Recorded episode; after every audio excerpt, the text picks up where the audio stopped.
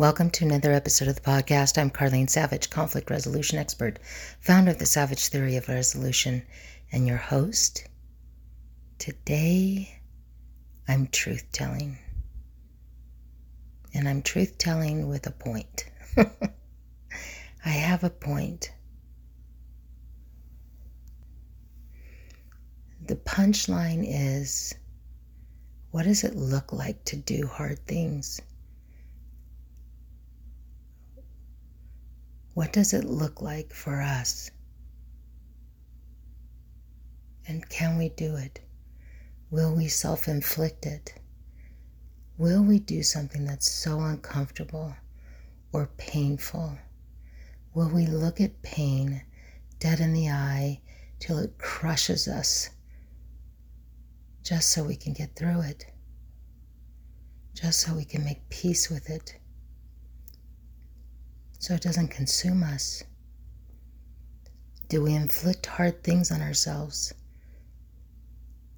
to level up, to expand, to grow, to spread? Will we inflict hard pain, hard things? Will we look pain in the eye? Can we do it? You know, I'm a pretty bold girl. I take risks. I make hard decisions. I used to be a publisher of a women in business magazine. I took it from a lost leader to the number one women in business magazine in the state. We had a small circulation, but still 10,000 is still 10,000. We made epic changes I worked with about 50 contractors. Got to a point where I was pretty influential in the work. Was asked to guest speak, was asked to be on panels, all the things. And I made six figures. And I thought I was doing good. But it was scary good that became easy, and I got comfortable. I had about 4,000 women in business that took the ride with me. We had a monthly networking event that brought out over 100 people each time. People were angry, people took pot shots um, one of the men in the community rose up and started his own networking group, asked me to partner and collaborate. Absolutely. I said, Absolutely, I will. And he sucker punched me, um, discredited me, or at least tried to, took all the leads. Um, it, basically, I laid out the red carpet, introduced him to people. He took his spot and and basically kind of squeezed me out a little in poor behavior in saying things that were like discrediting to my organization. Not anything illegal, but just to muddy the water. And I shrunk. I shrunk from it because I couldn't believe there we are. Why? Why would you take somebody that's collaborating, opening doors for you, giving you leads, helping you make money. Why? Why would you stomp on them? And so I shrunk because that is my baggage that I bring from my childhood. I shrink because of experiences there that I didn't recognize until I was older. That that's a habit that I could fall into. If it hurts my soul deeply, I will shrink away. So, what, am I willing to look pain in the pain in the face, am I willing to say, ah, that one crushed me? Am I willing to do hard things? Painfully hard, uncomfortable, vulnerable, exposing, at the risk of being crushed. Try new things. Will I do it? And so I did. I did it. And I'm doing something so scary, so new. And we're going to see where it lands. But what I discovered about myself is I'm just like everybody else. You get scared, you feel fear, and you go almost all the way, but you don't finish the job. So, mm, about two, three years ago, I wanted to give a TED talk.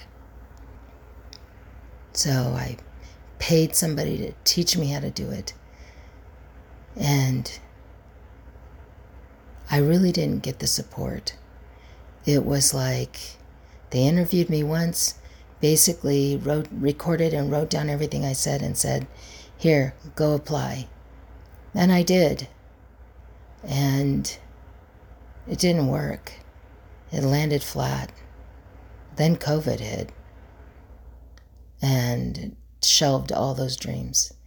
But the feeling of doing that was so scary that I didn't look back until I got the bug again. But this time it was along the same topics, but I felt more under, I could understand my topic more because I had had more years under my belt, more learning under my belt, more helping other people through what their chaos under my belt. And then I thought, I felt that nudge. Do it, Carlene. Try it. So instead, I found somebody else. And this time it's so different. The learning is so different. It is so different to the point I got scared to death. Because see, I realized I could I could act like I'm trying or I could genuinely be trying and then I could hit a stone wall. I could genuinely be trying and I could come up with another idea or another way to say it or refine it and couch my fear in things like refining my talk, working at my talk, being overwhelmed or not having the time in my schedule, not knowing where to look, not knowing the right things to say and the right loopholes, and excuse after excuse after excuse. And when I started working with this person, I realized those are me.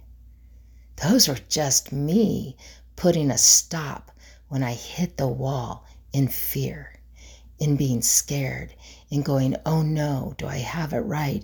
They won't like my idea. They won't like me. What if I apply and they don't? Nobody wants me.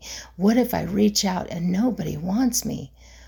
Ah, and normally I would shrink, but not with this person.